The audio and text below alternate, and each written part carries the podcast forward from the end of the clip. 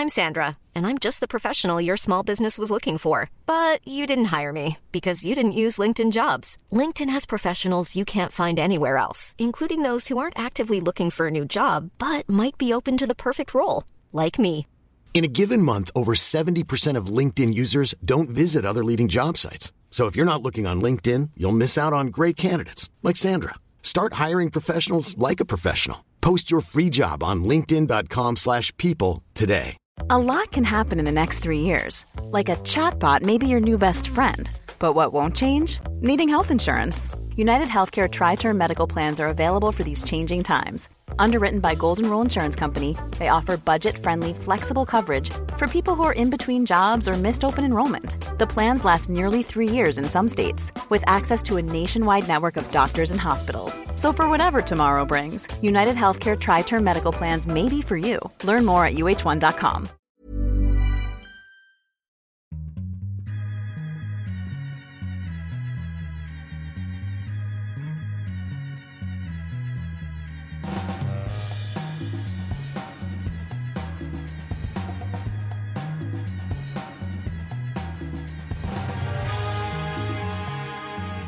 Hockeyvänner, det är med glädje som vi bjuder in till en ny Viasat Hockey Podcast. Eh, vi skriver nummer 126 i en podcastresa som tog sin början den 6 september 2012.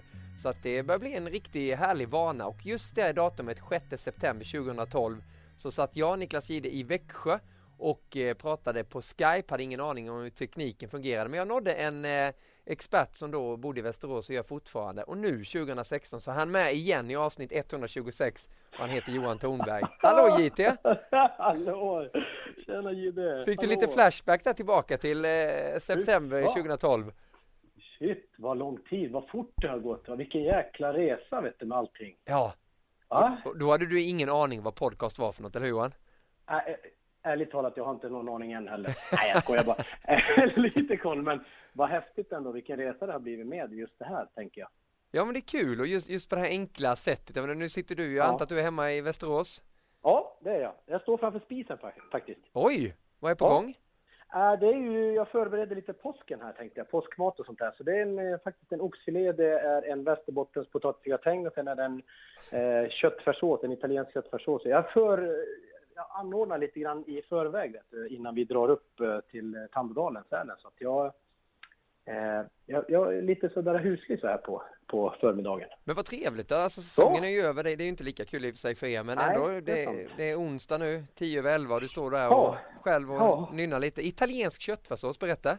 Ja, alltså Italien precis. Nej, men jag har ett recept som jag har fått av en italiensk vän här som jag är jäkligt stolt över alltså. Framförallt så är det ju, jag säger egentligen basen, selleri. Jaha, Känns det konstigt ändå? Va? ja, Ja, men där är jag. Och den är så fantastiskt god. jaha. Jag känner mig som Paolo vet du, på morgonen. Oj, oj, oj. Men du, jag kan tänka mig att du bara står där med ett förkläde också, det är, det är kalsonger och förkläde på, sen bara kör du eller? Ah, Just nu är det faktiskt underställ, för jag var ute på en liten träningsrunda på morgonen när barnen lämnade här. Så eh, då är jag i underställen, så svetten lackar den. En liten får- träningsrunda för Johan Thornberg i dagsläget, Ja. vad är det? Ja, en timme ungefär. Idag vart det eh, cykel. Eh, så så att, det är en, en skön runda på morgonen för att få, få grejerna att vakna. Vet du. Ja, men håller du på att träna lika mycket fortfarande? Jag vet när, när vi jobbade tillsammans Ja. kunde du ju springa, det var ultramaraton och allt möjligt ju. Ja? Precis. Nej, det är inte, det är inte samma, eh, samla, samma eh, distanser, det är det inte. Men, men träning, ja. Det har blivit lite grann periodvis har det varit sämre, men eh, nu blir det bättre igen och finns det mer tid och sånt där när säsongen är över och så. så att, eh, men eh, absolut, jag, jag gör mitt bästa för att hålla igång. Ja, det är bra. Själ, Det, själen behöver det. Ja, den behöver det, eller hur? Det- finns eh, många mörka tankar som måste ut, som försvinner från de där löprundorna, eller hur?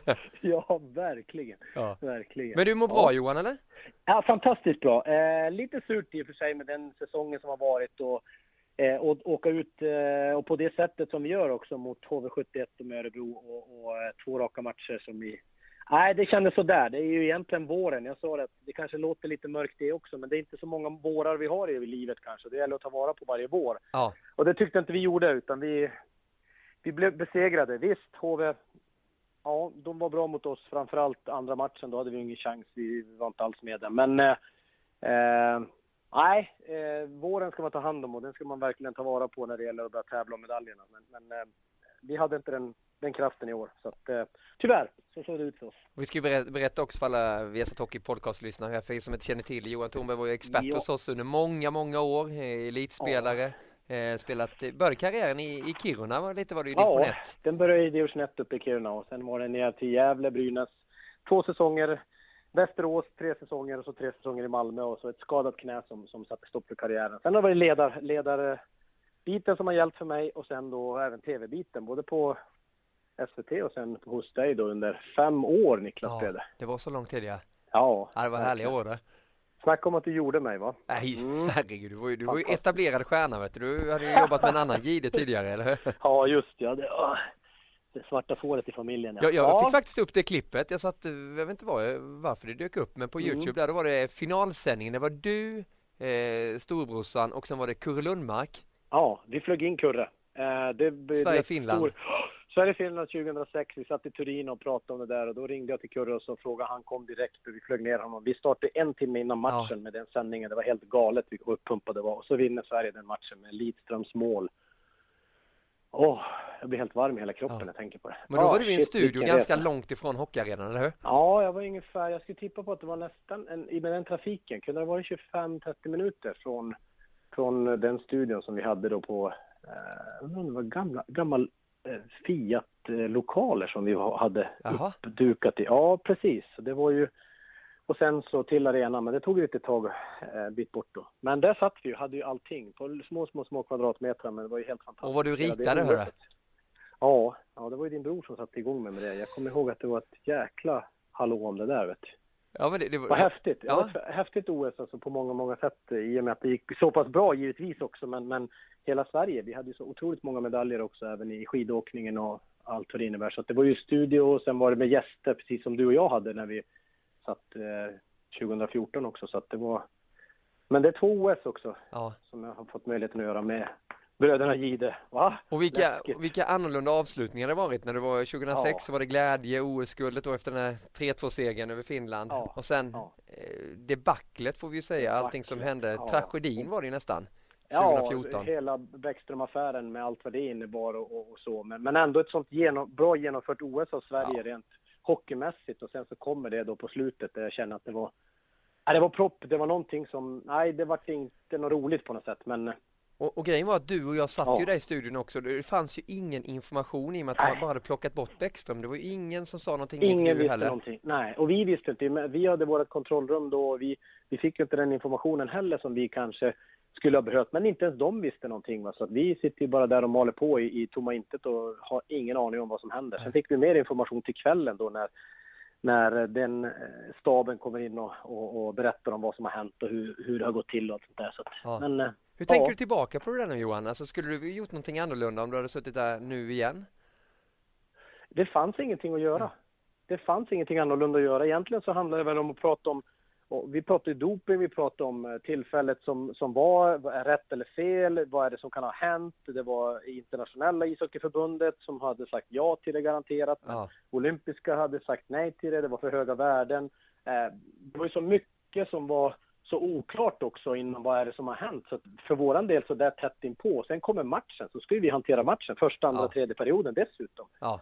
Så att nej, det kändes eh, jätte jätte, jätteluddigt och konstigt överlag med allt som inträffade på något sätt. Och det, jag, jag, skulle, jag tror inte att varken du eller jag hade kunnat göra någonting annorlunda. Framförallt i den informationen som fick angående Bäckström och hela den affären. Nej, som sedan då, som sedan mynnade ut Johan i efterspelet efter också att eh, Bäckström fick ju sin mm, silvermedalj också och var ja. det en match han blev avstängd egentligen? Ja. Något sånt ju, så att det, eh, det blev ja. ju inte hårdare straff heller. Nej, precis. Och sen är det väl det, ja, jag, jag, det kändes konstigt. Det höll ju på ett bra tag efteråt också. Men, mm. ja. men det var ju lite avslutning för dig också. Du gjorde en kvalserie och sedan då in på, på tränarbanan här med, med Örebro som har varit ja. två år nu som assisterande. Ja. Hur är det livet då? Det är fantastiskt. Oj, vad jag lär mig igen. Eh, vad är det du lär dig då? Allting. Jag tänker från tillbaks in i omklädningsrummet. Eh, allting från ledarskapet gentemot spelare till träningar, till speltaktiska saker, till eh, strategier, eh, resor, eh, lag, spelare, alltså nya spelare som kommer in i ligan. Eh, spe, ja, framförallt spelsätt bland olika lag och men hur mycket skiljer det Johan egentligen då? Alltså spelsättet mellan olika lag? Är det mer än vad du trodde? Ja, mer än vad jag trodde. Och framförallt så har det blivit tydligt nu på den här resan och så ser man ganska mycket, tycker jag, vad som är hållbart och vad som är lite grann framgångsrikt. En del är ju den individuella skickligheten men också de strategier och de fram, framförallt de taktiska momenten som kommer in i spelet. Eh, och de lagen som kan vara mest konsekventa. Jag, jag, är inte alls förvånad på de här säsongerna att det är de lagen som ligger där uppe där de ligger med ja, hundratusentals poäng i toppen, tänker jag säga nästan. Men lite grann en dominans tycker jag. Eh, så att, eh, men tänk, tänker du specifikt på Skellefteå då? Eller? Ja, ja, även Frölunda tycker jag också. Jag tycker Linköping har tog, tagit ett jättestort steg i år, men när vi har mött dem och det de presterar och eh, måste jag säga. Eh, det tycker jag. Får vi se då Växjö här. De, har ju, var ju, de hankar ju sig lite grann. Vi, hade ju, vi åkte ut förra året mot dem i slutspel, sjätte matchen då. Ja. Nu tar de sig till, till topp sex eh, med ett, ett skott i öppet mål mot Luleå sista omgången. Och, och nu är de vidare. Nu starkt att de kommer tillbaka här och vinna vinna matchen i Linköping och ha vänt det tillbaka till hemma, eh, hemmaplan igen och kan utjämna ikväll då om jag förstår ja. rätt. Ja. Och eh, får vi se för att jag, Växjö det är, det är också en vana till att spela slutspel, kunna komma tillbaka. Eh, det blir en häftig serie det tror jag. Det, det känns som sju matcher där, Linköping-Växjö. Ja, men det, är mm. intressant för jag vet att du älskar ju taktik också och mm. se mönster och sånt. Men pratar man att de är fysiskt mycket bättre de här, om vi säger de här stora lagen nu i svensk hockey som Skellefteå och Frölunda. Du var inne på Linköping lite också. Men eller är det mer oh. det taktiska? Och hur är det möjligt eh. i så fall 2016 att de är så mycket bättre taktiskt än de andra? Eh, ja, om jag resonerar på det här med fysisk, eh, fysiken och så, så det borde inte vara skillnad, men jag kan inte svara på helt säkert för jag har inte deras värden, ingångsvärden i den fysiska statusen. Eh, en del är fysiska statusen off-ice tänker jag, alltså då är det vanlig VO2, alltså eh, kondition ja. rakt av. Sen är det en sak att kunna då få ut det på isen. Eh, jag vet inte exakt hur lagen är, men det skulle vara otroligt intressant att kunna få alla de uppgifterna eh, på alla lag. Eh, däremot finns det inte så jättebra mätbara instrument på isen för att se ungefär hur det ser ut. Men, Nej, men däremot så tycker jag att de lagen som är... Jag, jag, tror inte att det skiljer jättemycket. Visst kan det skilja, men jag tror inte det skiljer jättemycket på alltså medel, medeltalet i, i SHL och på SHL-spelare. Det tror inte jag att det gör. Däremot så ser man alltså de lagen tycker jag som är då intensivare och de är mer frekventa i sitt spel och, och kunna åka hårdare. Ja. Eh, jag pratar inte åka mycket skridskor, utan de åker hårdare. De åker med ett hårdare fotarbete. De har en intensivare stil. De, eh, de har en, ska jag säga, jag kallar det för lite grann också, de har en Alltså en bytesmentalitet där alla skiften är 30-35 sekunder och det blir aldrig hängande spelare utan de är jävligt noggranna med hur de byter, när de byter Eh, och det där, att kunna vara konsekvent i det, den typen av spel, den tycker jag verkar vara otroligt framgångsrik. Och jag, jag säger inte att alla kommer efterapna, men jag tror att det, hockeyn håller på att ta, och framförallt SHL och även i allsvenskan, håller på att ta kliv in i en intensivare fas. Och eh, jag säger, och jag tror att en av anledningarna till att vi får de här eh, knasiga tacklingarna och huvudskador, in, inte, inte huvudskadorna i sig, men alltså att vi får moment där det blir tacklingar mot huvudet. Det har mycket med tempot att göra. Ja.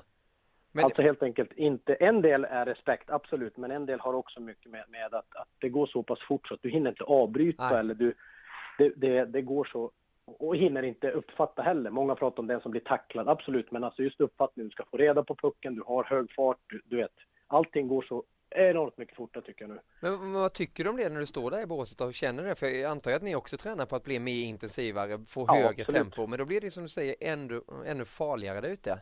Ja, och men det är det som är tror jag hela grejen. Jag tror inte att det kommer att dras tillbaka. Jag tror inte, vi kommer inte att få se hakningar i svensk hockey för att dra ner tempot. Jag tror inte att vi kommer att få i red line offside och gå tillbaka till det. Vi har ändå hybrid-icingen som har gjort att vi har kunnat ändå vi tog det till ett farligare stadium än vad NHL. NHL gick ju till ett säkrare stadium, men vi har inte fått några skador på grund av den hybridicingen exempelvis. Så, så, det är positivt ändå, tycker jag. Eh, men, men eh, tempot kommer att öka. Jag ser bara hockeyn om jag tänker på nu, om jag skulle vara en styrelse och sitta och bara titta på eh, organisation och börja planera för framtid, då tittar man kanske tre och fem år hur man ska se ut. Om vi tittar på hockeymässigt taktiskt, tre till fem år. Det kommer bli ändå snabbare. Vi vill ha starkare, snabbare spelare. Vi vill ha mer hockeyintensiva spelare. Ja. Vi vill ha... Ja, det finns så mycket som händer med eh, en del på sidan om än att förbereda en spelare idag. Jag tränade ju på ett helt annorlunda sätt under 90-talet, början på 90-talet mot vad man absolut tränar idag. Ja. Eh, så att eh, bara Hur, hur det hade du stått dig där ute på isen Johan som, som back idag mot, mot de här spelarna som flyger fram där ute? Ah, men jag hade haft mycket mer problem i och med att jag hela tiden blir pressad. Jag hade ju all tid i världen att åka ner och hämta fart. Eh, Jag ville använda min skridskoåkning på, på 90-talet där och komma med fart mer att eh, sätta en passning, ta upp puckar och sådär. Men jag tror inte att de spelarna idag är så pass intensiva så jag skulle inte få det utrymmet eh, till att göra det. Däremot så skulle jag ha en fördel, tror jag, det är att hakningarna är borta. Så att, jag menar, jag var ju som en, jag var ju hajmat i mitt zon när jag mötte se- spelare. Jag, de, jag satt ju som en stor sax bara när jag tog fart. Då var det ju bara att haka upp mig. Ja. Och, och så var det död på farten. det, då fanns ju inte de utvisningarna. Så där hade jag haft en fördel tror jag. Men, men generellt så hade jag haft mindre tid. Eh, så att, eh, eh, ja. Men du, men du är ju ändå, du är ändå du är ändå själv pappa till, till en son som, eh, han älskar väl fortfarande hockey va? Ja, verkligen. Men, verkligen. men hur resonerar du där då? Vill du att, eh, att han ska liksom, satsa på ishockey med, med tanke på den här utvecklingen som är och kommer att bli? Ja, det vill jag absolut. Eh, jag anser, och det anser jag starkt, det handlar bara om ledar, eh, eh, en stor del om ledarfråga. Jag vet På inte hur jag ska sätta det procentuellt, men när det gäller just fart och hantera fart plus respekten. Eh, det jag ser när jag är ute nu, det handlar mycket om spegelbilder. Ja. Har du ledare som tillåter eh, ett spel som är, jag säger inte att det är, det är fysiskt, utan det är en, en, en, en, eh, en nivå till, utan det är o, alltså ovårdat spel. Minsta lilla tendens till det. Då eh, ser du en ovårdad ledare i båset, då ser du ovårdat spel. Ja. Det är direkt kopplat till ledarfrågorna. Och då Men finns det ovårdade ledare i SHL Ja. Johan? I SHL? Ja. Nej, gud nej. Nej, nej, nej. Åh, vi är så snälla. Vi är fast. Det finns inte, det finns inte, finns inte en elak ute. Ja, nu är det Jo då, ironiska känner jag. det, det, det finns massor med elaka. Nej, inte elaka på det sättet, men, men jag ska säga så här att jag, det finns nog ingen ledare där ute och ingen spelare, alltså som, jo, det kan finnas spelare som, eh, tror jag, med, med eh, rått, rått eh, eh, mod, alltså egentligen kan, kan klippa till spelare och så. Eh, jag har själv varit i den situationen där jag har velat, alltså egentligen trycka till spelare, men i grund och botten så inte för att skada men sätta ett avtryck. Eh, sen ser vi det. Jag, tycker att det finns, det kan finnas, och det finns tycker jag, eh, de som har det någonstans, en liten farstu som jag kallar för att, nej men alltså jag trycker till lite extra. Absolut. Och det är det vi ser och jag tycker att, tyvärr, jag, menar, jag bara hoppar lite grann nu lite helt, helt, helt vilt här nu Gide, men jag ser i slutspelet nu och, och även kvalmatcherna. Ja.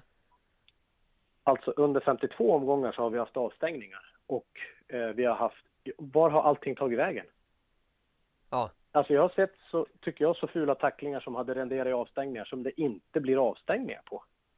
Jag har sett en vänsterkrok som släck, sänker en spelare i, i Gavlerinken som inte blir en avstängning på. Du menar att man släpper nu att det, det blir Ah, jag helt inte. andra Jag- jag- spelregler? Ah, jag vet inte varför. Jag har ingen aning om. Det känns inte, jag tror inte att alla ledare och spelare vet vad fan det är som händer. Nej. Vad får jag göra och vad får jag inte göra? Men, men vi, alltså vet ni det under grundserien då? Ja, men där vet vi att alltså, där finns det ju avstängningar. Där är det ju alltså, spelarnas säkerhet, player safety, som tar upp saker och ting och kan komma i efterhand som inte vi har sett någonting under matchen. Där vi har fått spelare anmälda för saker som har med, med player safety att göra. Ja. Jag är inne på att det är bortblåst. Jag vet inte, jag kan ha fel i det här, men alltså jag, min känsla när jag ser olika situationer nu om så, saker som händer så, så blir det bara wow, vad är det som inträffar? Var är player safety nu? Vad är det som händer nu? Ska man få vara frilejd bara för att det är slutspel? Ska domarna släppa upp det på en högre nivå när det gäller spelarsäkerheten? Ah, känns sådär. Men utnyttjar man det också tror du? Pratar man om det i lagen inför matcherna? Att man kan gå hårdare nu då? Ja, jag vet inte. Vi, vi tog väl inte upp det så inte, men det är klart att det blir ju mer situationer och hetare situationer. Det blir tycker jag att det blir. Men däremot så att, att, att det ska gå till en sån gräns så att vi börjar få en, en sån jäkla skaderiskmöjlighet alltså. Nu pratar jag om huvudskador. Alltså. Ja. Det, det är absolut, som jag anser är bedrövligt alltså när när det kommer till det. Och satsningarna som blir med höga armbågar och satsning mot huvud och allt vad det kan vara för någonting. Så att, Ja, du såg ju en här Eh. mellan Växjö och Linköping. Det var väl Linköping-Växjö i sig. Eh, mm, absolut. Absolut, jag såg den också, men jag såg en på Hovet också som, som, eh, som Sörensen eh, delade ut. Ja. Som inte blir någonting. ja, det blev jag ingenting. aldrig- Det blev ju anmälan på det, men sen Ja. blev han Jag friad såg, där. to, jag såg Toresen exempelvis, den vänsterkroken. Så att, och det är inte för att jag alltså, vill på något speciellt lag. Det har jag ingenting för. Det spelar ingen roll alltså, vilka det handlar om. Utan Nej. det är mer alltså, de saker som inträffar. Så känns det som att wow. Äh, jag vet inte. Jag, det är bara utifrån vad jag ser och vad jag, den erfarenheten vi har av 52 omgångar fr- från att man går in i ett slutspel. Ja. Det känns som att släpp hästarna fria nu bara och så blir det bara ett stort jävla rabalder. Det Ja, men jag menar, för, för slutspel ska ju vara tufft, men det blir ju tufft på ett Ja. annat sätt än om man spelar mot varandra varannan kväll. Det är klart att det byggs Ja. upp känslor ändå, men det, det ska ju inte bli fult för det. Nej, det får inte bli att det blir attacker mot huvuden och mot... Sen att det smäller extra vid sarger och allt vad det Ja. innebär, men fortfarande så måste vi ju ha den... Eh, det vi har gått in, den grund, grundvärdet som vi har gått in i serien med, det måste väl finnas kvar. Att helt plötsligt bara för att det är slutspel så kan inte huvudtacklingar eller att det, att det ska på något sätt bli någon... Eh, att det ska vara okej på något sätt. Nej. Men du Det Johan, vad, vad är lösningen då? Vad funderar du kring då? Jag vet att du tänker väldigt mycket. då. Ja, vad ska men- vi göra för att få ner det här? Du, du tycker inte det ska bli in med hakningar och sånt igen? Nej, nej, det kan vi inte få. Och Jag- ni, ni kommer träna ännu hårdare. Alla kommer bli som Skellefteå, att man ska ligga på 30 sekunders byte och ha en hård skridskoåkning som du beskriver det. Ja, ja, det tror jag också att det kommer att bli. Jag, jag tror att det kommer att... Egentligen så handlar det om... eh, Alltså det kommer säkert att ta tid det, men, men eh, jag tror att det handlar om respekten och framförallt att det hårdare straffen. Det är det det kommer att handla om. Du, du menar att det svider när Ja. man får böterna? Absolut. Framförallt så ska det bli dyrare och framförallt så ska det bli längre avstängningar. Det är väl min syn på det. Sen har säkert någon annan någon annan lösning på det, men jag, jag, jag tror att spelare eh, tänker efter mer och tänker efter bättre. Men vi kan hålla på och göra eh, alltså konsekvens av handling. Det kan vi hålla på med hur mycket som helst och stänga av och med böter och allt vad det innebär. Men någonstans där ute så måste vi ju också ta ansvaret själv, både som ledare och spelare till att okej, vad är det jag är ute efter egentligen? Ja. Är det att ta någon i huvudet? Kan jag avbryta en tackling? Vill jag, vill jag, vill, tycker någon att det är roligt att se Peter Öberg ligga på isen? Nej. Eh, eh, det gör ont i hela min kropp. Ja. Men var, varför tar han den tacklingen då? Det var ju HV-backen. Eh, Ja, och- Campoli. Ja, Campoli, Ja. precis. Ja. Varför Ja, tror du, du alltså, som har det- varit elitspelare själv? Nej, men det, det, det, det är dit jag kommer till att va, det kan inte vara, det måste finnas en, en, en någonstans så har du det att jag har respekten för, för, för spelare och människan. Någonstans tror jag att det handlar om att respekten mot, mot människan också till att, att förstå. Sen vet jag inte, är det, har du åkt på en sån smäll själv, har du större respekt då? Har du aldrig åkt på en hjärnskakning? Hur pratar du då? Pratar du, hur pratar du om hjärnskakningar? Skulle du prata med eh, Marcus Magnertoft i Malmö? Skulle du prata med... Eh, jag vet ju att, eh, jag hör ju Fanny också prata om de här alltså, hårda, bra tacklingar, absolut. Men jag menar, han har också käns han vet ju precis vad det handlar om att när det kommer de, de, de fula tacklingarna som kommer. Ja. Men, men jag menar på att är det, finns det några där ute som inte har fått en smäll själv och därför så kan man ut, dela ut dem själv också. Nej, delar man ut en ta- tackling bara för att du vet inte vad det här kommer att... Och, och, alltså du, du har ingen aning om hur det, hur det känns eller vad det blir för någonting Nej. av det. Nej.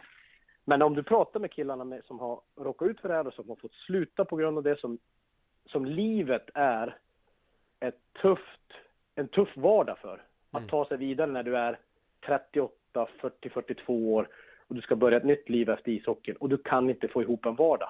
Hur roligt är det? nej. Vad finns det för någonting i det som är, som är, bara det, att få ut de spelarna kanske i föreningar och berätta om hur deras vardag ser ut. Med mörkt rum, kan jobba 25 procent, måste hem och sova, kan inte göra det familjen har eh, eh, väntat på i stort sett ifrån att du har startat din karriär. Kan inte leka på samma sätt, kan inte utöva de fritidsintressen som ni kan, skulle vilja göra med familj på grund av huvudskador.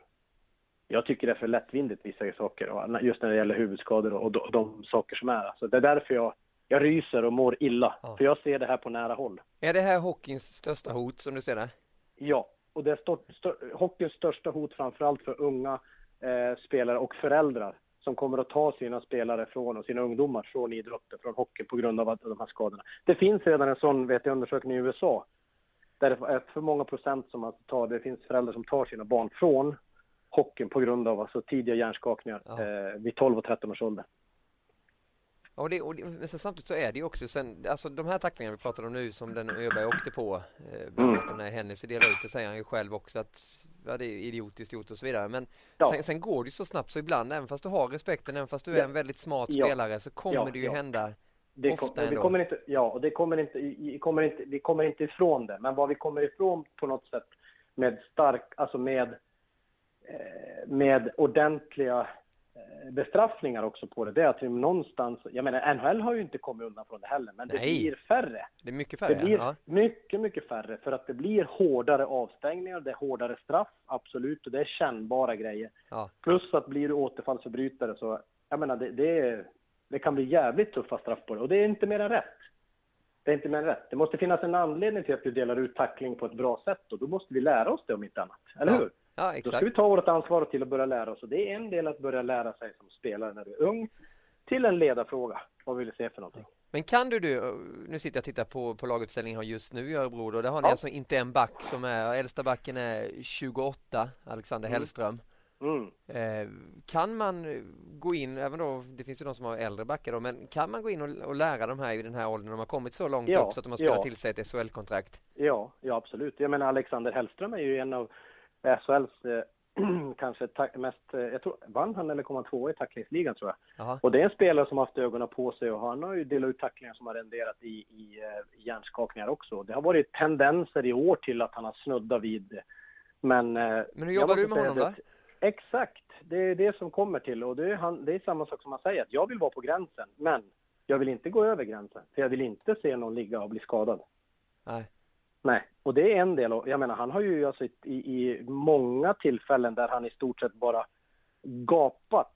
När har, han har alltså stått upp mot spelare som inte har tittat upp. Där han har gapat, både på spelare på träning och även på match för att förbereda på att här kommer jag. Ja. Ja, här kommer det någon. Och du vet, då bara rycker de till och sen spänner de kroppen och så blir det inte så mycket mer av det. Och det är dit jag tycker att det, det, den kanske tar ändå mer för en spelare än att få proppen över, över huvudet i så fall. Till att man, oj jävlar, här gäller det att vara med och passa mm. upp. Så att, jag säger inte att han är Guds bästa barn. Nej, men det är ett bra har, exempel. Jag tycker att, det är ett mycket bra exempel till att han har, och jag tycker det här han har gjort under året, han har gjort en, det har varit en, någon sväng där det har funnits tendenser tycker jag, och, och han har varit helt medveten om det. Där, upp, där är en liten hög och där, oh, där, men den ser inte jag. Då säger han, just på grund av att det går fort ibland, till att han, där har inte jag alltså, kommit undan ungefär. Men, har, du, har du funnits... Det, det liksom, viktiga när man är nära de här ja. spelarna, det är att du ser att har han farstun, vill han trycka till? Ja, han vill spela fysiskt, han vill spela hårt, han vill vara förberedd när andra ska tackla honom. Men vill han att någon ska ligga kvar och bli skadad? Nej. Nej. Han har en farstu, han har ett hjärta för varje spelare och han förstår individen. Det är mitt sätt att se på honom i alla fall. Ja. Men då, då är det viktigt också, sen, jag menar, det kommer ju väldigt många utländska och du har ju coachat många utländska backar också, att man kan lära en tjeckisk back till exempel det också. Det är kanske det som är det svåra ju. Men det handlar om det grundvärderingar. Nej, det handlar om grundvärderingar och det är någonting som man kanske ska ha sig till ett standardavtal. Och då pratar jag inte om standardavtal för SIKO eller för Svenska Hockeyligan utan det är för det föreningen du kommer till. Att I, ett, I en värdegrundshandling så har du ett avtal där du ställ, alltså har det nedskrivet över så här behandlar vi andra. Så här talar vi till andra, så här behandlar vi dem. Det här lever vi efter. Kan du stå bakom det? Ja, här har du avtalet du skriver under som här, här ger dig dina pengar. Ja. Det här är vår värdegrund, det här står vi för. Och vad vi, eh, hur vi behandlar och hur vi beter oss. Har ni det så i Örebro? Nej. Kommer ni ha det? Förhoppningsvis. Det är vårt stora mål i alla fall, att jobba igenom det. Mm. Ja, vad kul och det, det, det är bra och samtidigt är det såklart ett jobbigt ämne det här. Man vill ju prata ishockey som vi, som vi älskar, ja, liksom, det här positiva i hockeyn också. För det, ja. det, det, har ju hänt mycket, måste man ju säga, de här åren också. Bara från när vi började bevaka Hockeyallsvenskan upp till hur SHL spelas nu, Johan, så känns det som att det är en jätteskillnad. Ute, det kommer tekniska lirare och som sagt farten är helt annorlunda också. Hur mycket bättre är hockeyspelarna nu? Ja, men alltså, jag tycker väl att det är, men, men nu ska vi se till exempel här. Jag tycker det är intressant. Nu har jag följt Modo mot Leksand här. Jag tycker väl att det känns som att Modo har en växel till. Ja. Eh, gällande Leksand, det har de ja. Men Karlskrona AIK, jag tycker det är helt öppet. Ja. Eh, Är du förvånad över det? Nej, jag, både ja och nej skulle jag säga. För det är Karlskrona, jag menar vi har ju åkt på tre torsk mot Karlskrona i år med, med Örebro så att eh, jag vet ju att de kan lira och i sina bästa stunder lira jäkligt bra också. Ja. Eh, Och det säger en del om vad AIK går in i för någonting med, med och hur de har gått genom ligan. Men nu har ju de varit ganska dominanta, de och Tingsryd med, med hur de har spelat också eh, i allsvenskan. Så att nu, nu är det inte klart på något sätt, men jag, jag gillar ändå att det är att det är en tävling och att det blir en bra tävling mellan topplagen i allsvenskan och bottenlagen i, i SHL. Tror du att det kommer vara så i framtiden också då? Eh, ja, eh, hypotetiskt. Men Ja. alltså, ja. Jag är ju lite, Jag- du, vet, du vet hur vi, jag vi vet, hade ju våldsamma vet. diskussioner du och jag, Jag och vet, jag andra vet, jag vet. Men jag, jag, jag, jag tror att det kan... Men då, man ska veta en sak, att ekonomin behövs ju även i allsvenska lag för att kunna vara starka och så. Men jag tror att spelsättet, för jag tycker att allsvenskan är en tempostark liga, alltså när det gäller åkning och allt vad det innebär. Och det finns många spelare, även fast man det finns många i SHL som säger, ledning säger att nej, det finns inget i allsvenskan. Men jag anser att det finns. Det jag ser och det jag uppfattar så finns det många spelare som kan ta steget. För man måste veta att man sätter dem i en position där de är kanske bland lite, lite bättre spelare också. Ja. Eh, så ser jag att det kan, eh, så, så finns det spelare i allsvenskan. Det kommer att finnas. Men om glappet blir större, ja. Hur känner du? ja, men jag är lite inne på det också. Du, du behöver de här spetsspelarna. Titt- Tittar du på Modo mot Leksand, nej, det, är, det är ju inte de här stjärnorna som har lyft Modo, det, det ska vi definitivt inte säga. Det är ju de yngre spelarna nu som, som Ja. har varit vassa ju. Men de Ja. har ändå uppbackning där bakom. De vet om att de har en bättre laguppställning än Leksand. Och det tror jag Leksand känner där ute också ju. Att eh, Ja. det ska till mycket. Det, det är en uppförsbacke, det är ungefär som Vita Hästen i fjol mot Modo. Det, det var ju klart redan innan de började spela ju. Ja, precis. Men, Men skulle man, skulle man kunna ta någon av spelarna i Leksand och peta över dem till Modo då? ja, Och jag, de skulle ha gjort samma jobb? ja, det tror jag. Ja, det är så ja. Om man, om, om man tittar på det. Kanske kan det fyra, fem, jag vet inte. Ja, ja men det, det, det tror jag definitivt. Men tittar Ja. du och jämför laguppställningarna på AIK och Karlskrona Mm. och eh, hade sagt du vilket lag spelar i SHL av de här, då hade du haft svårt att urskölja det. Ja, precis. Och sen tänker jag, ja men 52 omgångar i SHL, det har ju gett en erfarenhet och med tempo och allt vad det kan göra för och även ett bra powerplay har Karlskrona haft och sånt där. De kan fortfarande vara ett SHL-lag nästa år, absolut. Men, men jag tror att det blir en jävligt tuff kamp, det tror jag. Ja, det, det Eh, tror jag också, för AIK ja. har ju den och det är det som är lite sådär tror jag att det är en liten eh, livlina här med all respekt till Karlskrona men de har ju inte satsat jättevåldsamt tagit SHL-pengarna utan de måste ju täcka upp och balansera på den här ekonomiska linan som de Ja. går på också ja. Ja, precis, precis. Men, men om AIK går upp och har lite personer med gott ställt som kan gå in och satsa här nu som det snackas Ja, om då. Då det är det ett- också. Och Modo också. Ja. Vet, det finns, jag vet ju själv att det finns krafter där uppe som vill göra en satsning. Man är inte nöjda med det här i Modo. Man kan inte hålla Nej, på så här nej, längre. inte. Nej, precis, precis. Då kan det bli så stora ekonomiska skillnader så att det nästan alltid blir den här typen av spel, Modo och Leksand. Ja. Jag är lite rädd för det. Ja, nej men det är, jag kan hålla med om att det är klart att det är, det är de musklerna som är... Jag menar, vi pratar ju... Pratar vi... Ja, nu kan man inte dra mellan tummet och pekfiken, men det är 25-30 miljoner är det ju Ja, redan där och det är det är ju en riktigt... Det är må- många rätt bra spelare. ja jag visste det så. Men, eh, förstå, alltså, missförstå mig inte nu, men det här är någonting som också jag känner otroligt starkt för. Eh, som jag ser eh, och som händer, det är att, kommer du ihåg när vi började prata om det här med, eh, med utländska spelare, att vi släppte på kvoten på tre stycken eh, icke-europeiska spelare? Ja, Eh, och då, då började jag prata om det här med, okej, vad kommer att hända nu här då? Jo, nu börjar vi få in färdiga spelare. Alltså Ja. både nordamerikaner och, men vi får in eh, mer, tycker jag, av spelare. Eh, jag kan inte exakt siffran, jag kanske har helt fel i det här, men vi, vi, vi börjar få in mer av, av klara spelare. ja, Och här tror jag att vi kan se ett lite taskigt... Eh, nu säger jag inte det bara för att vi förlorade den bronsmatchen heller mot USA så stort i junior-VM i år, men vi går ändå till, till semifinal.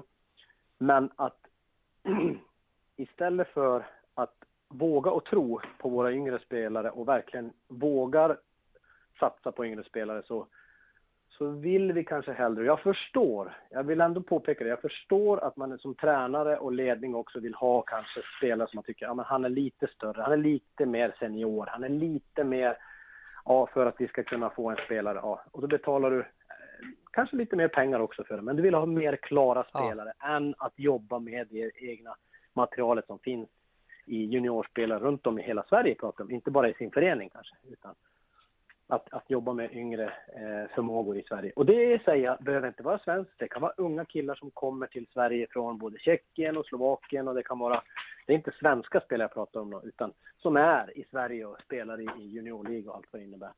Eh, där tror jag att med de här satsningarna jag tar lite grann, i och med att jag bor i Västerås, tar ja. lite grann Västerås som exempel på den satsningen på utländska spelare. Eh, och nu, har, nu gjorde Västerås den satsningen och nu är det ju lätt att säga att det blev helt galet. Men jag tror att den satsningen kan göra precis så saker som vi har gjort här med ekonomiska problemen också. Jag tycker det, det verkar, det är en jäkligt farlig väg att gå. Det är vad jag tror. Ja. Jäkligt farlig väg att gå. Eh, för att vi har ett bra system, vi har bra spelare här, eh, men jag vill fortfarande säga att jag förstår att det kan bli på det sättet. Jag förstår att det kan bli på det sättet, men jag tror att det är farligt. Ja, men det är väl bara att titta på, på er själva i Örebro. nu har ni gjort ett antal säsonger i SHL och ja. folk börjar bli kräsna. Ska det komma de där 5000 varenda match? Då vill ju inte de se att ni sladdar där nere. Nej, nej, nej. Förväntningarna kanske man inte tid. Då har man inte tid att bygga upp de här uh, unga spelarna heller då, ja. Nej, och det är det som är lite grann också. Det, jag menar, det är ju precis överallt var vi går och pratar med människor så är det ju så här att ja, men satsa på juniorerna. Och det är inte så lätt. Juniorerna får chansen om de är nog bra. Det kan jag garantera att det kan alla skriva under på också. Men står det och väger lite, lite grann. Ja. Vad händer då? Och du är lite grann utsatt. Och det är det jag säger. Har du som Frölunda, har du som Skellefteå. Förstå mig rätt Frölunda och Skellefteå när jag säger det här. Men har man en miljon poäng efter ja, 35-40 omgångar och känner att fan, då är det ganska lätt att plocka upp egna juniorer. Men om du har lite poäng och du sladdar till att du ska spela playoff eller du ska spela där. Ja, men vad gör du då för någonting om du får skador och sjukdomar? Ja, då måste du värva ja, in nya igen. Då vill du värva in nya ja. klara spelare. Ja, men de satsar. Ja, men det är lätt, givetvis mycket lättare att spela in spelare om du har en buffert i poäng och kunna satsa och känna att ja, men det är inte livsviktigt att vinna den här matchen eller eh, ja, vi kan, utveckla, vi kan utbilda och vi tar upp egna spelare. Ja, ja. Visst, absolut. Det är klart att det är så. Men jag säger inte att det är fel alltså på det sättet som de gör det. De, de gör det fantastiskt bra, för de har ju förtjänt av de poängen de har redan har spelat ja. in. Och då är det lättare att spela yngre spelare. Men skulle du vilja ha en stängd liga, Johan? För då, då skulle du aldrig behöva vara orolig? Med Om vi säger så här då. Utan att säga, alltså stängd liga, jag tror inte att det kommer att funka i Sverige, men jag säger så här. Det skulle vara jäkligt intressant. Jag gör bara en liten koppling till vad Toronto Maple Leafs går igenom nu. Ja. Om vi bara tar det som exempel, när man ser att de värvar in Babcock, de ser på för, in, ja, 35-40 första omgången, nej, det blir inget slutspel. De sätter ut spelare från egna organisationen där de säger att eh, vi är inte klara, men du är klar för att vinna. Så att du får gå dit, Pollack dit, eh, Messias åt andra hållet. Ja, de tar ut alltså, etablerade spelare som får helt enkelt, som de tradar bort och börjar satsa på yngre. Alltså man gör en helt ny vändning för ja. nästkommande år. I'm Sandra, and I'm just the professional your small business was looking for. But you didn't hire me because you didn't use LinkedIn jobs. LinkedIn has professionals you can't find anywhere else, including those who aren't actively looking for a new job but might be open to the perfect role, like me. In a given month, over 70% of LinkedIn users don't visit other leading job sites. So if you're not looking on LinkedIn, you'll miss out on great candidates like Sandra. Start hiring professionals like a professional. Post your free job on linkedin.com/people today. Mom deserves the best, and there's no better place to shop for Mother's Day than Whole Foods Market. They're your destination for unbeatable savings, from premium gifts to show-stopping flowers and irresistible desserts. Start by saving 33% with Prime on all body care and candles. Then get a 15-stem bunch of tulips for just $9.99 each with Prime. Round out Mom's menu with festive rosé, irresistible berry chantilly cake, and more special treats. Come celebrate Mother's Day at Whole Foods Market. Och då ska de spela och utbilda de yngre spelarna i liga. Typ i William sin organisation. Typ William Nylander. Som kommer upp och får testa på. Och så kunde och, inte ni, så kan inte ni göra i Örebro om ni har en skitinredning. Nej, Nej men det går väl inte. Det går ju helt omöjligt. Då blir det ju precis tvärtom. Ja. Vi så... köper in de här spelarna. Vi tar ju in de spelarna istället. Vi tar ju in etablerade. Vi söker ju för att ta in spelare om vi har en problematik och vi känner att ja, vi behöver förstärka. För att vi är på väg ut. Vi vill inte sätta organisationen på spel för 30 miljoner inte. På, på, en, på en sån grej. Det tror inte jag Nej. att organisationerna vill. Nej, och då kanske det blir att du får eh, satsa lite grann och du får göra saker som du egentligen inte borde göra. Rent ekonomiskt heller. Jag vet inte, jag bara, nu surrar jag ja, ja, precis, men... öppenhjärtigt om det. Men, men, men mitt, mitt i köttfärssåsen, där blir det ett ja eller nej där på en stängd liga? Eller tycker du bara att det är en kittlande tanke? Det är en kittlande tanke om man ska tänka på att inte bränna iväg en massa jäkla stålar i svensk ishockey. Och sätta ut det i, i, i, i, på en massa olika konton, tänker jag. Jag skulle tycka att det var jäkligt intressant att se att man har möjlighet till så. Men stängd liga, det innebär alltså att vi kan inte stänga det på något sätt. Då ska vi bli större. Då ja. måste vi ha organisationer som kan komma in och visa att nej men vi är ju färdiga, vi kan ju spela SHL. Ja men varsågod. Ja, jag vet. Utan ja, ja. ja. Nej men det är, jag förstår exakt hur du menar. Det, ja. Vi skulle nog få fram bra många fler eh, duktiga hockeyspelare. Ja, det, jag tänker så. Att våga få fram och det är därför jag säger när det gäller, som vi var inne på det här med juniorlandslag och sånt här. Är det så att vi vågar satsa på våra yngre juniorspelare i Sverige så kanske vi har det här starka juniorlaget hela tiden. Men Ah, ah, ah, ah, blir det problematik? Jag är i ett, ett SHL-lag till exempel. Jag spelar i Malmö exempelvis. Och jag är en, en påtänkt junior-VM-spelare. Men Malmö och Rögle, ja vi ligger där lite på gränsen. Men jag kommer under hösten så, nej. Jag får backa tillbaka som tilltänkt junior-VM-spelare. För att man kanske inte riktigt vågar eller kanske inte kan. Jag säger inte att de lagen har gjort det, men jag säger att så skulle det kunna vara. Ja. Just på grund av att ja, men då får han mindre istid och sen så blir han mer sittande som en fjärde formation istället för att, för att verkligen våga spela honom. Ah, det, ja, där, det där finns man kan ju diskutera det i, ja, i dygnet. Det, det, det, ja. finns inget eh, rätt svar och alla nej. säger att i Sverige inte... kan man inte stänga en liga för det, det fungerar inte här. Och, nej, men jag, väl, jag tycker väl att möjligheten ska alltid finnas att spela, spela upp och man märker ju själv hur mycket folk älskar ju det här med kval hit och dit. Ja, ja jag håller med håller med. Lite så är det. Du, det är dags mm. att gå på periodpaus. Ska vi göra det med ett eh, älgtjut där när du ändå står och jobbar med, med lite kött? jag har inte jagat på så länge så jag har tappat det helt. Jag du har tappat det? Ja, jag måste gå in och kolla på vad fasen som händer. Men, men eh, till hösten är jag tillbaka igen vet du Gide. Då är jag, då är brunsten igång. Vet Ja, det är bra. Det är ju Viasat Hockeys podcast med Johan Thornberg där vi ska prata vidare om en liten stund. Johan Thornberg direkt från Västerås, vår tidigare expert. Eh, under fem säsonger var han med och ja. jobbade med Hockeyallsvenskan. Nu så arbetar han som assisterande tränare i Örebro. Berätta lite hur en vecka ser ut Johan som assisterande tränare. För dig då som pendlar också så blir det mycket resande. Ja, precis. Nej, men det är väl eh, det, det dagliga arbetet. Det är egentligen som, eh, som vi hade med tvn också när du tänker på hur dagen såg ut. Då tänker jag på en sändningsdag. Och framförallt med ett schema. Ja ett tidsschema och eh, som vi hade med. Det blir ganska mycket så. Det är ju, kanske flesta arbeten har det också. Det blir ju en liten lunk där du vet vad som ska göras varje dag. Vi, jag försöker komma iväg, jag och Lasse Ivarsson som pendlar tillsammans. Vi kommer iväg från uh, Västerås. Lite olika då för att jag har ju småbarn och Lasse kan åka iväg tidigare. Så lite olika. Uh, men vi brukar vara på hallen i alla fall en två och en halv timme innan, två till två och en halv timme innan uh, vi startar på is. Jaha, Elva går vi på is. Ja. ja. Eh, så lite grann planeringar för vad vi ska göra, hur det har sett ut en vecka. Har vi spelat matcher? Hur har matcherna sett ut? Vad behöver vi träna vidare på? Vad behöver vi ta upp? Eh, allt från att vi kanske tar upp en eh, ja, videogenomgång innan träning har hänt till att vi pratar igenom saker och ting en måndag till exempel om hur veckan ser ut och vad vi ska göra för någonting och vad vi ska fokusera på. Sen går vi igenom det med spelarna och sen eh, allt beroende på om det är dagen innan match eller om det är dagen efter match eller om det är två dagar till match beroende på längden på ispass. Planerar in sånt. Sen är det spelarna värmer upp och förbereder sig med en del fys och, och, och så på innan isen och sen så gör vi en kort genomgång, kanske 5-10 minuter ja. och sen så ut på isen. Så kan en dag se ut. Men, lite men, men kör du, du kör lite ett ibland, alltså 11 till 1 på isen ibland? Ja, när ni behöver 11 till 12, 11 till kvart över 12. Eh, ibland, det beror på vilken period du är i. Är du i augusti så kanske det är 2 gånger 45 minuter ja. på förmiddagen. Eh, är det mellan matcher som det var nu på slutet här i mars månad så var det i stort sett bara 30, 25-30 minuter på is. Sen matchdag så är det 25-30 minuter på is, matchdag igen. Så att allt beroende på hur det är, hur, match, hur en vecka ser ut med matcher. Spelar vi bara två, två dagar, eh, torsdag, lördag till exempel, då tränar vi hårdare på måndag, tisdag. Eh, och sen så tränar man lättare onsdag och sen in i match då på torsdag.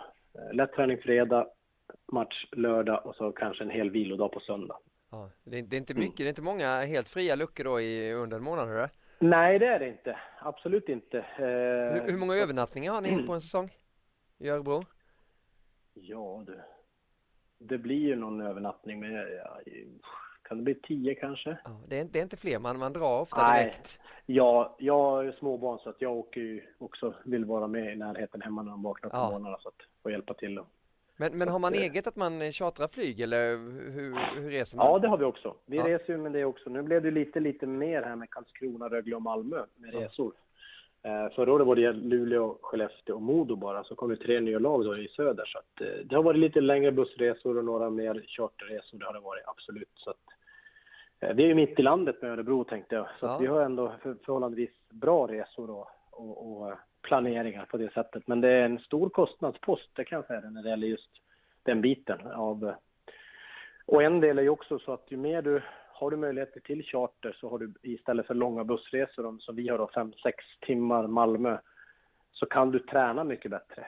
Mm. Jag pratade med Malmö om det till exempel för deras del. Där måste man nog kanske till och med så att de måste ta vissa delar av ekonomin från annat bara för att satsa mycket på resorna för att kunna chartra, för att kunna träna ordentligt under säsong. Ja. Du vill gärna inte sitta 6-7 timmar i buss och sen efter en match och så är det hem på natten, träning dagen efter och så är det match igen dagen efter det.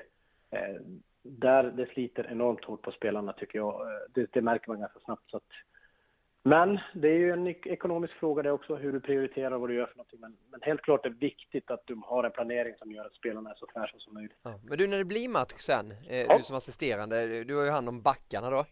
Mm. Eh, hur arbetar du? Hur, hur är samarbetet mellan dig och Kenta och, och Lasse? Lasse kör forwards, han säger vilka som ska ut på banan på forwards. Jag tar backarna, eh, Kenta har helheten.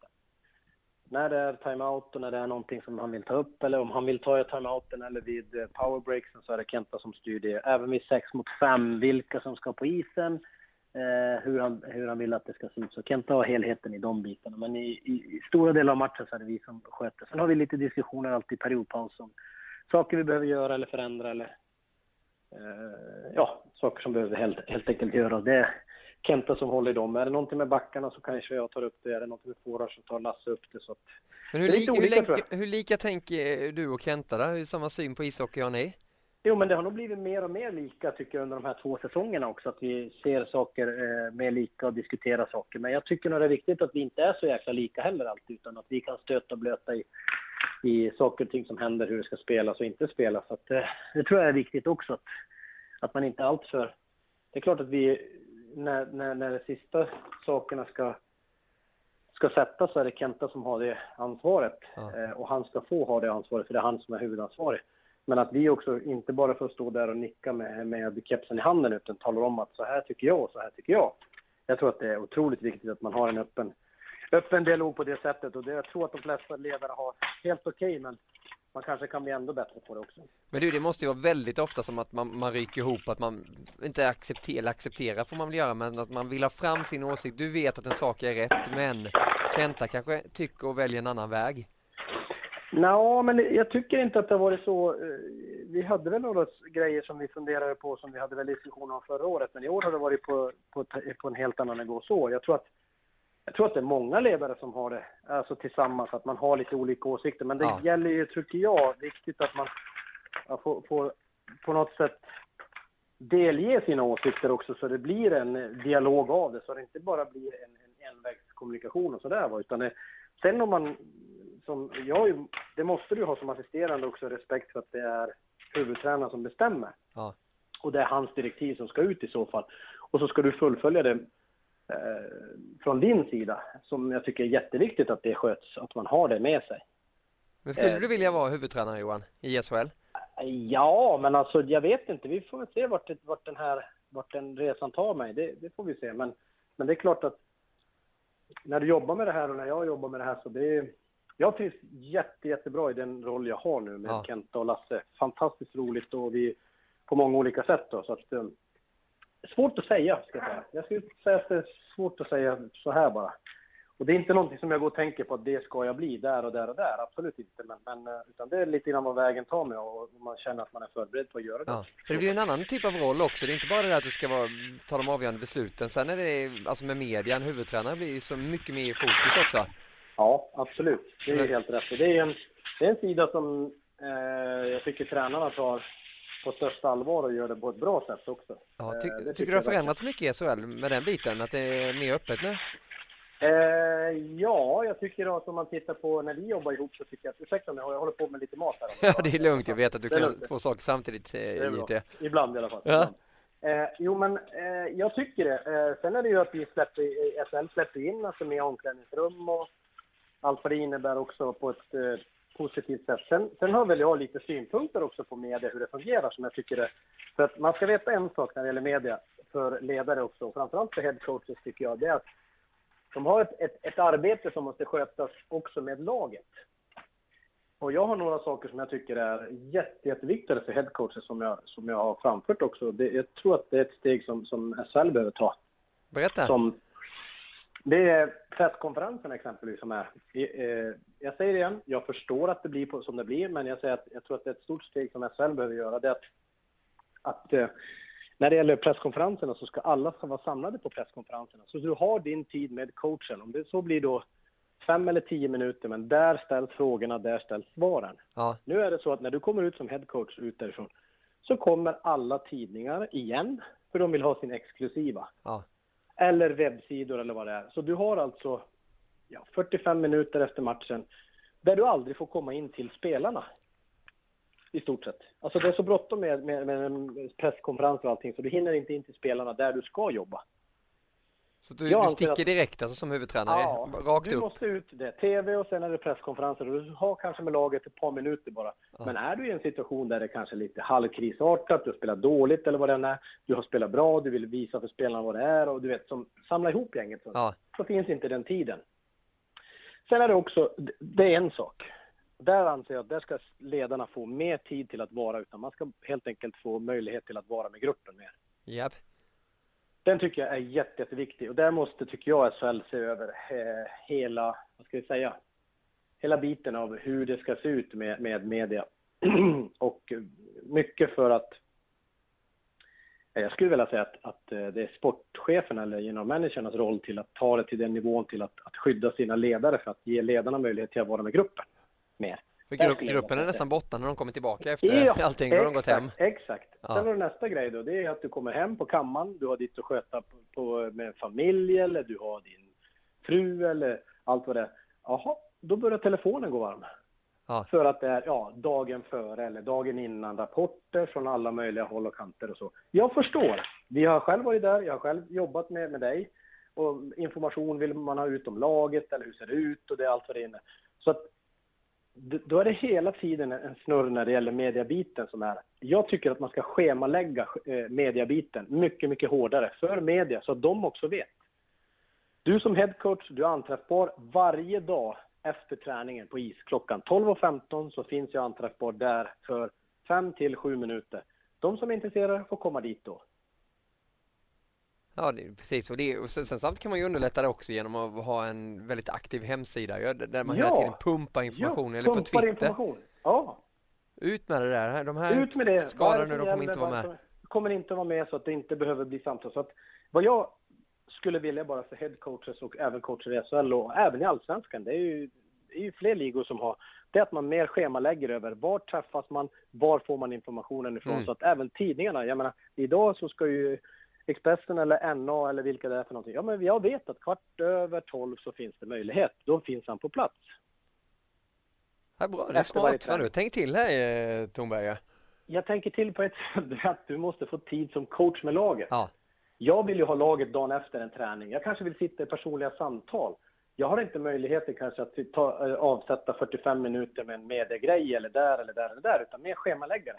För då vet du om det. Det är klart redan. Efter match, då går jag upp till presskonferensen. Jag, jag tar presskonferensen 10 minuter. Här har ni info om matchen. Har ni någonting om spelare? Pang, pang, pang. Alla är där. Jag går därifrån. Jag kan gå in i omklädningsrummet så tar jag några spelare som jag vill eh, Antingen så vill jag tillrättavisa eller berömma eller någonting som jag vill göra. Jag vill ha ett efterarbete efter matchen som gör att jag kan gå därifrån med... Jag kanske vill se matchen ganska snart inpå, eller några situationer.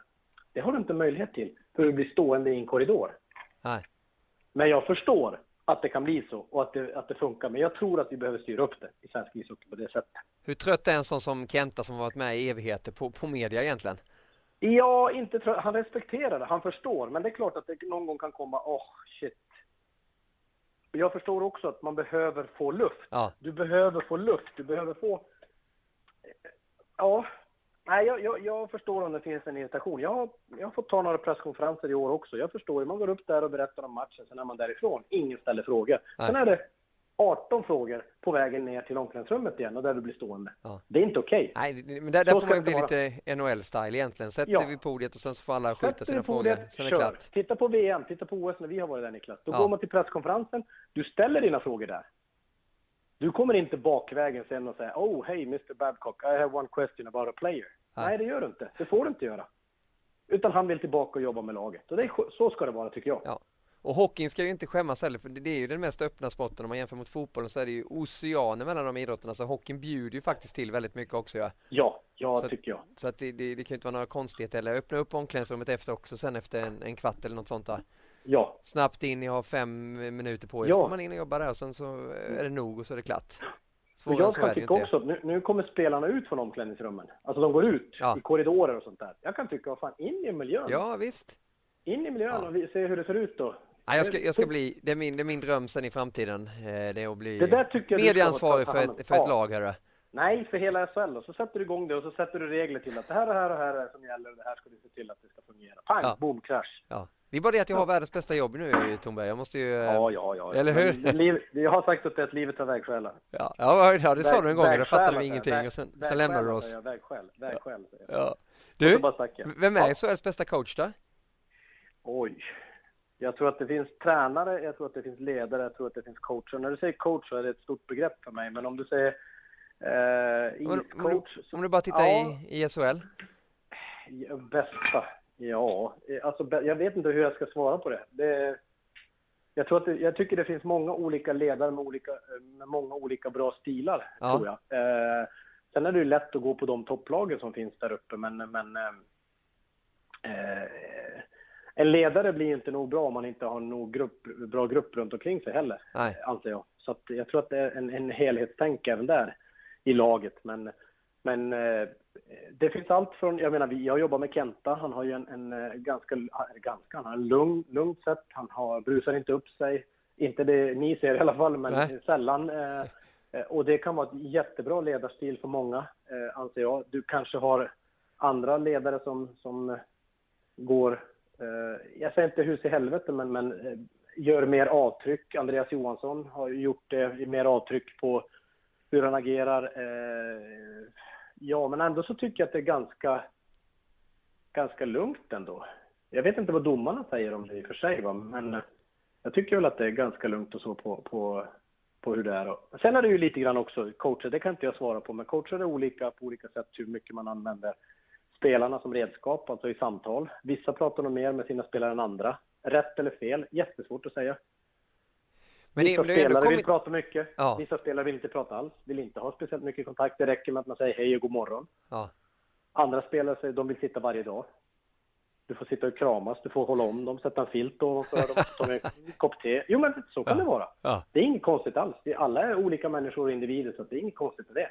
Och alla ska få sitt, tycker jag. Så det, och där kan man hjälpa till i, i sin i, i, eh, i ledarrollen och i ledare som är runt om laget. Och där får alla hjälpa till på sitt sätt. Men det låter inte som att du känner att det är någon som bara wow, det här är något extremt som har kommit fram och som kommer vara förbundskapten om eh, tio år om man säger så. Det har ändå kommit många unga coacher, du är själv en av dem. Du har Sam Hallam som redan har coachat hem ett SM-guld eh, till Växjö. Du har Tangnäs det... i Linköping som gör ett bra jobb.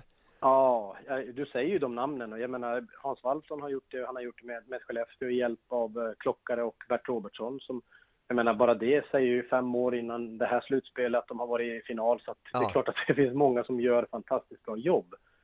Eh, men gör det säkert på olika sätt. Ja. Så att jag håller med dem. Det finns många, många bra ledare där ute och, och jag tycker att det är roligt som en sån som Joakim Fagervall som får möjligheten i en storsatsande Luleå Mm. eh, och få få vara med på den resan där uppe. Och vart den resan tar vägen, det, det vet jag inte idag, men jag tycker att det är också från SHL och, eller från allsvenskan och, och erfarenhet av, av olika lag och sen få den resan upp till, i Luleå nu då eh, med ledning där. Får vi se vart den tar, tar, tar, tar vägen som jag säger, det här slutspelet. Va? Men just att våga på, eh, satsa på allsvenska ledare som, som är på väg ut i. Jag tror att Fredrik Söderström från Oskarshamn kommer att vara ett SHL-lag inom kort. Ska tippa på. Som, och börja som assisterande då? Nej, jag vet inte. Nej. Eh, ingen aning. Men jag skulle tippa på att han kan göra det. Jag tror att en sån som Oskarshamns Roger Jönsson som, eh, som, eh, som sportchef, Ja. eller GM, han kommer att vara i SHL inom några år skulle jag tippa på. Ja. Kanske fortare än man vet själv. Eller? Men du, när, Men när, du säger sådana saker så känner jag dig Ja. så väl så att du vet att det redan är klart. Att Fredrik Söderström till HV och Jönsson också då såklart. nej, nej, nej, jag säger bara att jag tycker att det finns många, och jag, ingen nämnd, ingen glömd på det sättet med ledare. Jag menar, vi har Roger Melin i AIK med Ja. Anders Gossi som har gått egentligen från en, som är sportchef men jobbar även i båset nu och kanske mer coach än han är, än, han är sportchef. Men, eller båda delarna. Ja. Jobbar jätteaktivt med det, så det tycker jag är otroligt positivt också. Så att, nej, det, det finns många, många, många bra coacher och ledare där ute tror jag. Som, Det är du själv en av dem också för jag menar, du har ju faktiskt blivit uttagen till Tre Kronor igen. Du var med och sköt hem VM-guldet 1998. Nu ska du coacha hem ett Mm. guld också i Moskva. Grattis Ja. till den utnämningen Johan! Tack, tack. Assisterande där till Per Mårts och jobbar då med Peter Popovic bland annat. Ja, shit vad du taggar till va? Ja, vilken Ja, är grej! Ja, vilken häftig grej. Jag trodde det var ett skämt faktiskt. Men det var, jag är Hur gick det till då? Berätta! Eh, Pe- eh, Pelle och Poppe var ju i Örebro. De hade ju landskamper i Örebro och vi var ute i Kumla under eh, OS-uppehållet. Ja, Sen så hörde Pelle av sig på ett sms och, och, och frågade om jag var intresserad att komma förbi och han sa att han hade en överraskning i och med att de hade fått låna omklädningsrummet. Jaha. Jaha, så jag. Man tänkte, vad fan, blir det en flaska whisky eller vad fan blir det nu då? Nej, men så jag åkte förbi Pelle där och då visade han mig planeringen och så. Så sa jag, vad tror du om den här överraskningen? Så att, nej men det, jag fick ju, jag fick ju sån här, alltså det var lite overkligt, det måste jag vara ärlig och säga. Jag tittade och tittade runt omkring mig om någon som lite småskojade eller sådär. Men Poppe såg allvarlig ut och han brukar skoja vet du, så mycket. ja. Men när han såg allvarlig ut då förstod jag att fan det här är nog sant det här. Och vad sa du då? då? Ja, jag vet inte vad jag sa om jag kommer inte riktigt ihåg, men jag både svor och skrattade och sa med. Men Pelle var, i- han var väl lite före mig där. Han sa att nej men Johan, det är klart att du ska ta med det här hem först till familjen. För det, det är inte du som svarar på det här ändå, sa han. Nej. Nej, han vet hur det går till på slalomvägen. Ja, det är så det blir. Ja. Nej men absolut, men det är klart jag kände själv att det här är ingenting som... När nationen kallar så står jag och ger vakt och det har jag nog alltid gjort. Jag har tackat en, en gång har jag tackat nej som spelare på grund av skada, men jag har nog aldrig tackat nej till landslag annars eller till Tre Kronor. Så att det fanns nog inte på, på kartan för mig den här gången heller. Eh, Men varför tror du de vill ha dig då? ja, eh, vi har Pelle pratat om det. Jag, frågade, ställde frågan till Pelle och det är väl lite grann av detaljintresset som jag har över saker som händer både i spel och på, på eh, personligheterna, eh, alltså på individnivå. Eh, jag hoppas för att jag är den jag är och jag, eh, ja, lite så. Det är klart att jag funderar väl själv också på varför han, han vill ha med mig mer än det kanske. Så att, Men det blir ju en häftig väl- turnering också i och med att det är Ja. Pelles sista också ja. Exakt. Som förbundskapten. Precis, precis. Och, eh, Pelle gillar ju olikheter, alltså, så på det sättet. Han är inte rädd för olikheter när det gäller eh, oss som personligheter. Och, och vi är ju, tror jag, extremt olika jag och Pelle. Jag har ju haft honom som tränare tidigare och han har ju stängt av mig och skickat hem mig från träningen. Och, Vad har du gjort då? att- Ja, det var massor med knasigheter. Men i alla fall så då, det är klart att jag, jag känner, jag frågar, men han sa det där är glömt, det är fredspipa, det är nedglömt, det är grävt i graven. Ja.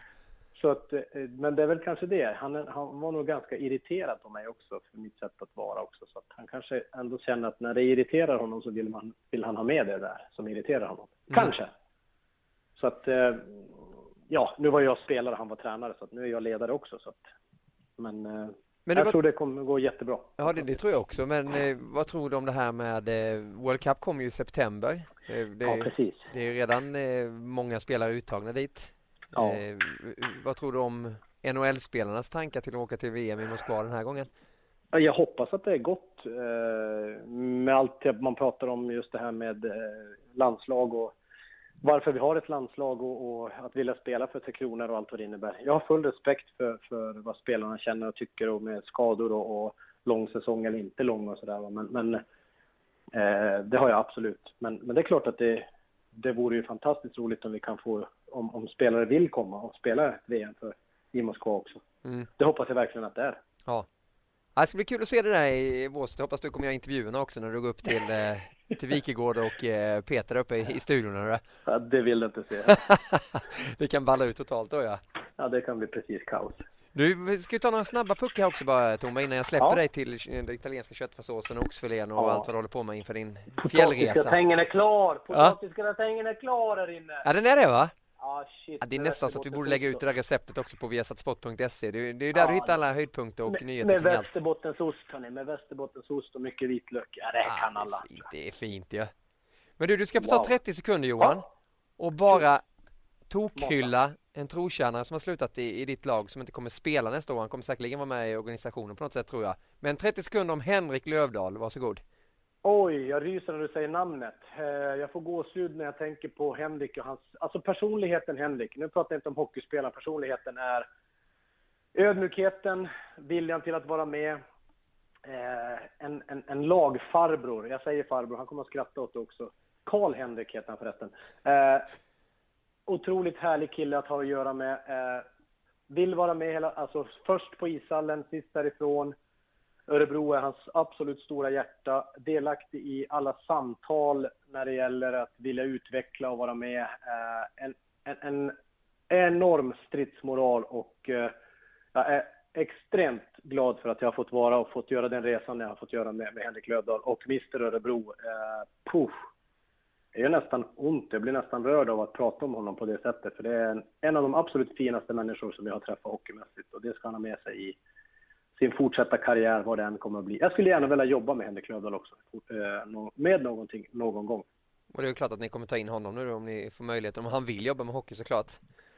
Det hoppas det jag verkligen vi att han vill. Han har mycket att ge till hockeyn och som, som, som ledare som han har varit. Och det är inte en, en, en, en, en skränig eller en, vad ska jag kalla det för, eh, en, en, en gapande kapten, utan det är ett sätt att arbeta hur han vill få laget att vara med honom och, och visar mer med sitt agerande över hur han vill ha den än att bara prata i tomma ord. Ja. Ja, det finns inte många kvar som Henrik Lövdahl i, i svensk hockey längre, de här trotjänarna. Det är Nej. bara buga och bocka för en eh, fin karriär. Han fick ju alltså vara med om att spela upp dem till SHL också. Ja, ja. Jag hade en önskan, men jag förstod att den kanske inte... Den hade kunnat vara, men, men jag tog aldrig den så långt. Men det var att Henrik Lövdahl hade fått spela den landskampen med Pelle Mårts i Bern Arena, som var nu under februari. Tänk om han hade fått göra det.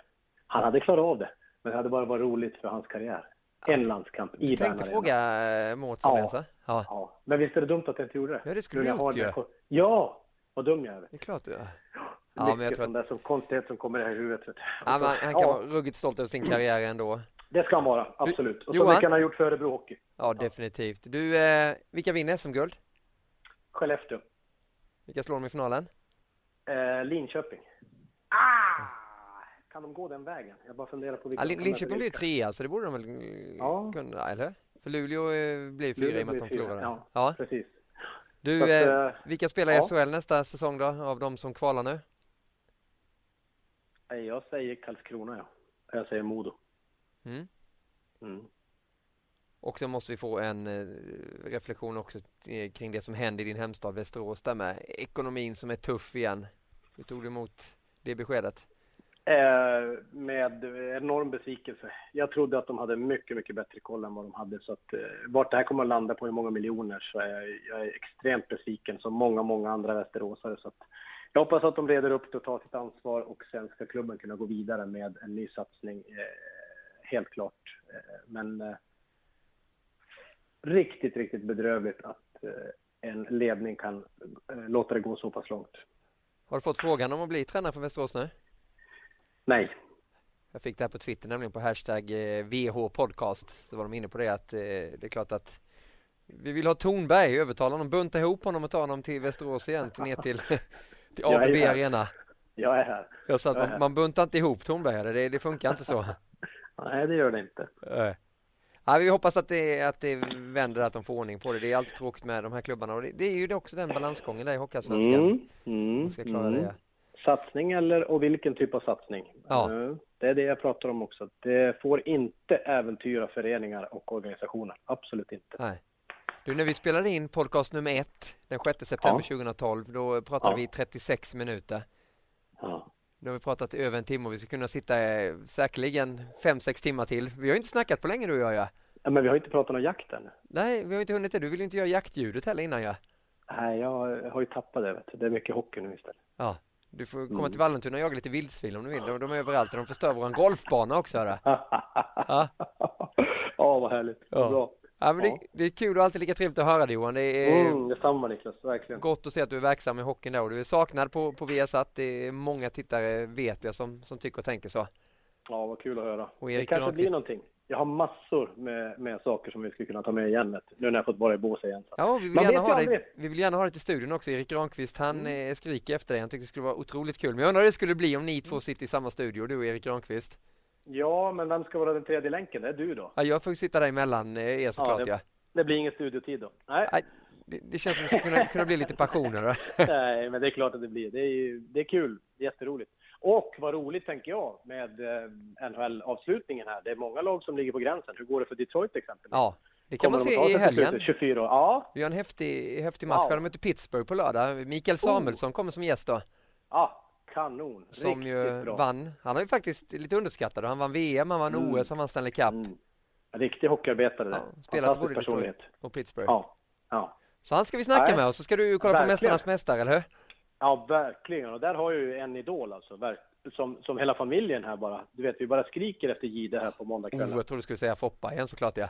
Ja, men jag är, nej, jag är ledsen Foppa, jag ber om ursäkt, men, men i den här familjen så är det Gide som gäller. Du, hur skulle du vilja beskriva, det är jag ju tacksam för, hur skulle du vilja beskriva Peter Forsbergs ögon hörru? När det är tävling? Ja, ja eh, det är någonting som är lite grann av en, av en eh, om om man får rätt, rätt ljus och rätt eh, stämning i honom så är han som en Siberian husky. Okej. Utveckla. Eh, eh, med, med ringarna i, i pupillerna, alltså runt om, det där mörka konstiga och sen lite lätt öppen mun och så blir han, så faller allting ner och han ser, ja, kan bli ibland lite zombie-liknande på något sätt. Jag har sett något spel med sådana där, när de ser sådär riktigt stirrande och sen är han ju så att han, det otäcka med honom är att han aldrig blinkar heller. Titta på det. Nej, Han blinkar inte. han gör inte det. Nej, och så fnyser han lite där. Det är jävligt läskigt. Du, har du fått någon utskällning av Peter Forsberg någon gång? Garanterat. Garanterat. Både i junior-VM och i VM 98 på något sätt har jag säkert sagt åt mig någonting. Ja, Ja. säkert. Ja, jag får ju här, där skriver att jag är man crush på Peter Forsberg när man sett de här programmen, men när man sitter och pratar med honom, man blir ju, man bara, man blir som ett ljus ju. ja. Så är det ju. Och just att han tävlade i allting där nere, det var inte, nu var det liksom ingen hockeymatch och, nej, det, Nej. det skulle ändå vinnas. Spelar ingen roll om man cyklade lite dåligt så var det cykeln var värdelös och han var kass och ja. allt det här det, tänk att han har haft med sig det sen, sen, sen vi träffades första gången just med det här med hans krav på sig själv. Att han är först till att alltid tala om sig själv. Ah, jag var dålig. Ja, Det är det första han har med sig. hela och så tiden. hyllar han andra Ja. hela tiden. Ja, och, om man gillar Modo och hockey, ja, vi kan säga att vi var ju där nere i augusti. Då skulle Modo spela en träningsmatch. Jag tror det var mot Sundsvall faktiskt. Ja. Och han letade upp någon länk där det var någon lokaltidning skulle sända den här matchen och satt nere i Spanien och tittade alltså på Modo Sundsvall. ja, Det säger rätt mycket. det säger en del också. Ja. Eller hur? Ja, Jag tycker det var så häftigt nu på, på Mästarnas Mästare, Niklas, när, eh, efter hans, eh, alltså de bilderna om honom och efteråt. Var det, vem var det av tjejerna som sa att, som, som verkligen talade om att han eh, uppskattar han som den personen han är och, och som, som elitidrottsman och att han har den här ödmjukheten. Det var nog, det var Caroline Ek va? Var det inte det? Var det Caroline? Ja, ja, eller var det, det var kanske, vad heter hon? Marklund. Marklund Hanna. var det nog. Ja. Hanna som sa direkt efter det hade Ja, varit det så stämmer, Hanna, det stämmer. Så sa Hanna eh, om det och han, han, jag såg på honom att han blev berörd av det. Han, du vet, han tackade så hjärtligt och det, det värmer när du säger de orden. Om det. Ja. Nej, det nej de, de är häftiga, men det är, det är de flesta hockeyspelarna är ju sjukt ödmjuka. Det är som med dig du, en guldhjälte Ja, som men- sitter här och pratar podcast i en och en halv jag timme. tror? Vet du vad jag tror? Nej, Jag tror att det är de bra människorna som blir lyckosamma i slutändan. du tror det? Ja, pepparkvarnarna, de blir inte lyckosamma. Och livet slår hårt mot dem när det slår. Ja. Ah. Tänker du på den där grannen då du, som eh, gnällde på dig utanför där i Västerås? Ja, herregud. Nej, men jag tror på det. Ja. Det är de, det, de, det är de, alltså du pratar om personligheterna, det är de som blir lyckosamma i slutändan. De ödmjuka eh, och, och de divalaterna och, och eh, dåligt beteendelaterna, de, de, de försvinner. Det är några av dem som kan absolut vinna, men i slutändan så är det det goda eh, hos människorna som. Anser jag. tycker jag är fina avslutningsord. Nu fick vi höra Mm. den, här, den här sidan den tänkarsidan, lite den mörka sidan Mm. som finns hos Tornberg också ibland ja. När han grubblar Mm. och finner ljuset. När jag, när jag finner ljuset, ja. Precis. Ja. Ja. Du Johan ja, Tornberg, Men eh, du, jag har inte tid med dig nu. Jag ska Nej. ta en kopp kaffe med Loreen nu här. Det. vi ska få göra det vi är väldigt tacksamma här på eh, Viasat Hockeys podcast. Vi fick störa dig och prata Ja. ishockey vitt och brett här och allt Absolut. möjligt. Kul att få vara med. Och eh, på återhörande till, till dig Johan och till alla lyssnare Mm. också. Vi kommer tillbaka nästa vecka då är det Erik Granqvist som ska samtala kring det som händer och sker. Och då ska vi verkligen summera NHL också. Eh, som, precis som Tornberg var inne på, gå in i slutfasen. Jag sitter och tittar på St. Louis mot San Jose just nu när vi spelar in det här. Patrik Berglund, hur bra som helst. Det är kul. Ja, fantastiskt roligt. Ja. Han har bara spelat halva säsongen också med sin skada, så att han är sugen. Ja. Eh, får hoppas att de går långt också nu. De brukar inte göra det i St. Louis, men ja, de kan åka ut också. Ja, han kan, ja, precis, då får du honom till VM. Det, han och Backlund Mm. är klara redan. Du, eh, som sagt, tack Johan och hälsa familjen och eh, till alla där, fortsätt gå in på hashtag VOPodcast, glöm inte bort viasatsport.se och ni finner den här podcasten just på viasatsport.se, på Acast och vi finns även på iTunes. Vi hörs nästa vecka igen med podcast nummer 127. På återhörande.